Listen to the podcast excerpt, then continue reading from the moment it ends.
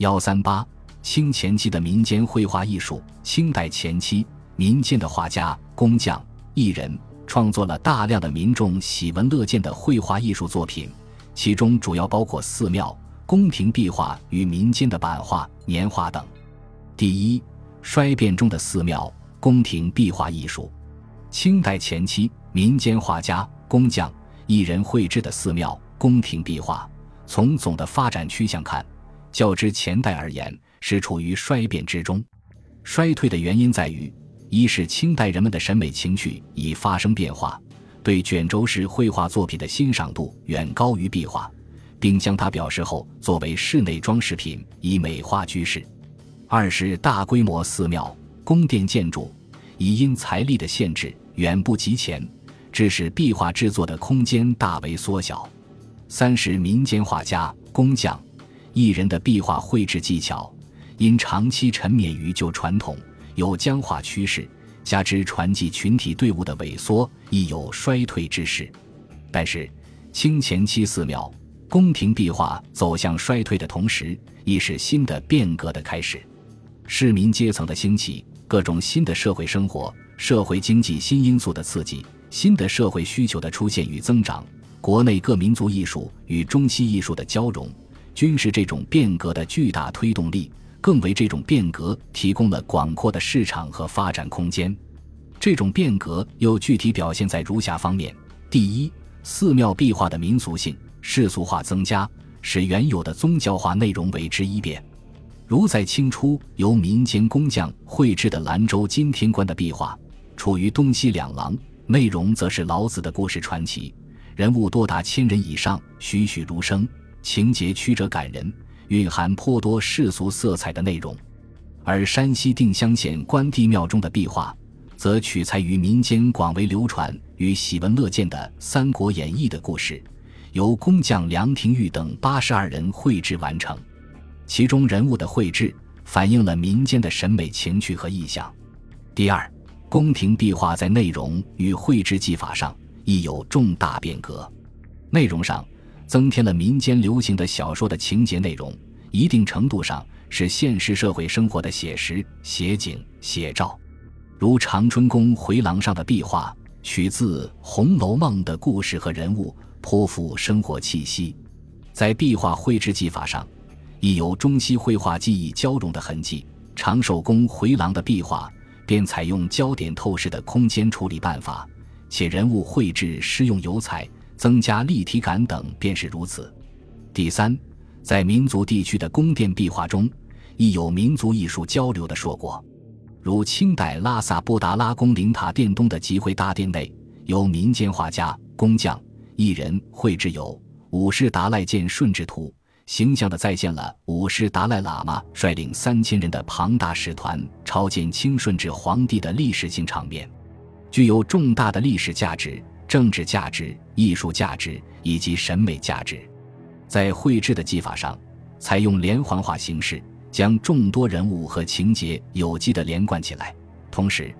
还融进了藏汉的壁画绘制技艺，且有创新和突破。第四，在民间的壁画中，多绘制在清代的会馆、戏台、宗祠中，这些壁画取材于民间传说、民间故事、民间戏曲的内容，题材多样。人物众多，情节曲折动人，加之绘制时以精工彩绘着色，故深受百姓的喜爱和欢迎。第五，清代民间与壁画相近的艺术形式为江浙与闽赣地区流行的门神画。这些门神画多为民间诸神中的保护神，有祈福佑民的功效。在门神画上，线条清晰可见，油彩则耀眼夺目，充满生活的气息与情致。第二。版画艺术的发展与兴盛，清前期的民间版画艺术较之明代进一步获得发展与兴盛，同时已出现了一些新的时代艺术特点。一是出现了一大批戏曲与小说的精美版画插图艺术品，如在清初顺治年间镌刻的《绘像三国志》，康熙年间方刻的《扬州梦》，乾隆年间民间镌刻的《红楼梦》中的插图版画。无论是在题材内容的择取上，亦或在版画镌刻与印制技艺诸方面，均较之前代有所提高与创新。二是版画的传统流派在清代更获发展，其版刻技艺提高到一个新的高度。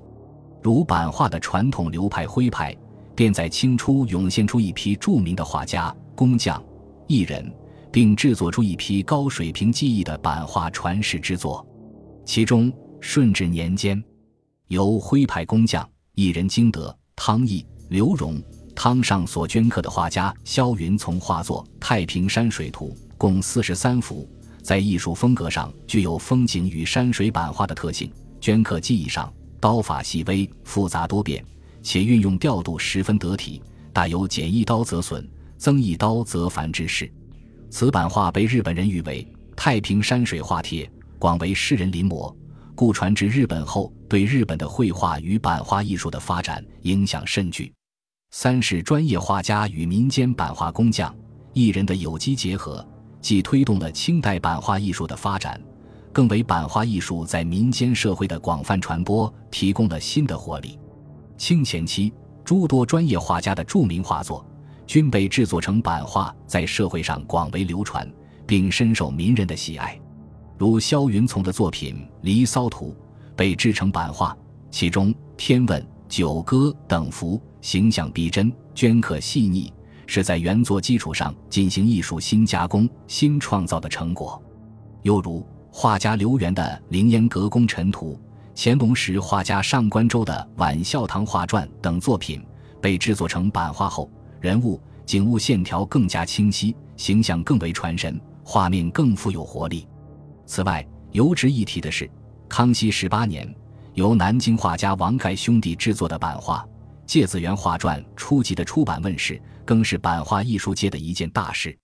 此画传是王氏兄弟据名人李流芳的稿本增辑后制版的，在镌刻技艺上，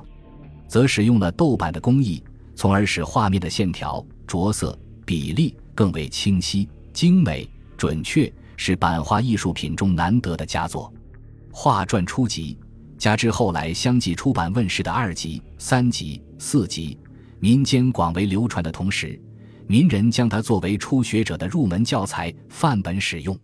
四是清代民间版画艺术在发展变革的同时，也传入宫廷之中，与宫廷艺术相结合，形成电版画艺术。其特点是镌刻工艺精美，着色艳丽华贵，必求工、求精、求美、求贵。在题材内容上，则多为统治者送的树碑、粉饰太平、讴歌盛世之作，亦有形象的在现重大历史事件场面的版画创作。在制作技艺上，则融进了中西版画制作工艺交流的成果，且获得了一些新突破。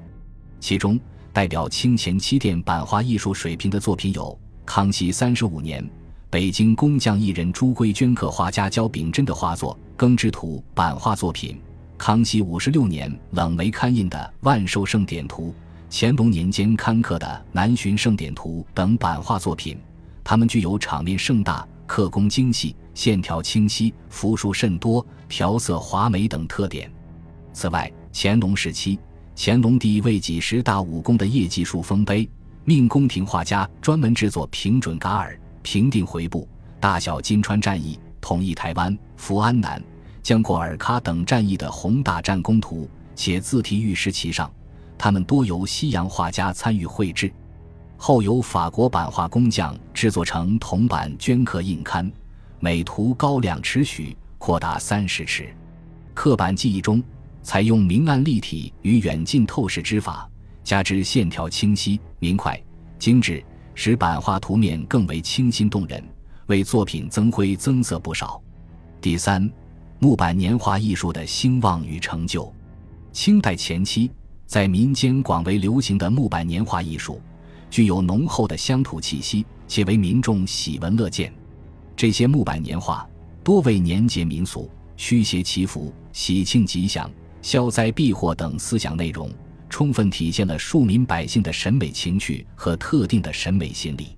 为此，清前期。全国各地相继出现了一批木板年画的刻印销售中心，其中最著称者有天津的杨柳青、苏州的桃花坞、河南的朱仙镇、河北的武强、山东的潍县、陕西的凤翔、四川的绵竹、湖南的邵阳、福建的漳州与泉州、广东的佛山、台湾等地，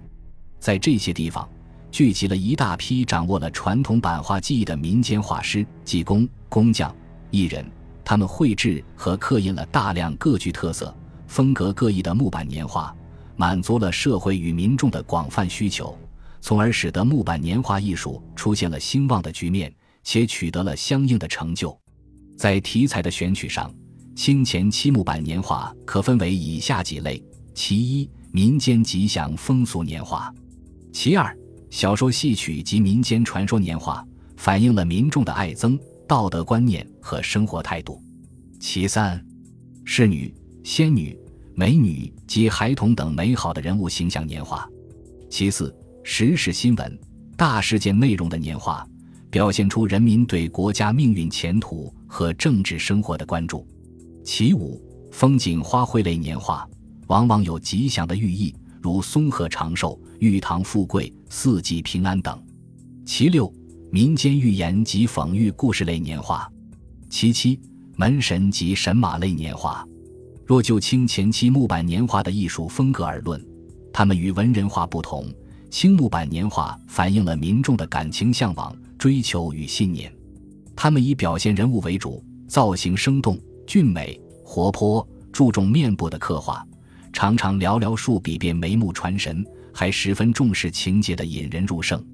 在构图上。则讲求饱满匀称、主次分明，常于对称稳定中求变化。同时，常用数张一套的连环画形式、四扇平行式来表现连续的情节与故事内容。在年画的技艺上，有的突破透视法则，章法分层排列，用色超出了生活的真实，追求强烈的鲜艳的效果。这些木板年画绘制者还根据民间装饰环境用途的各异。创造了中堂、四扇屏、门画、窗画、灯画、炕围画、对联画等形式和品类。这些木板年画在艺术格调上，则对于生活持积极乐观的态度，而无闻人类版画中所流露出的某些消极避世的情调和悲观情绪。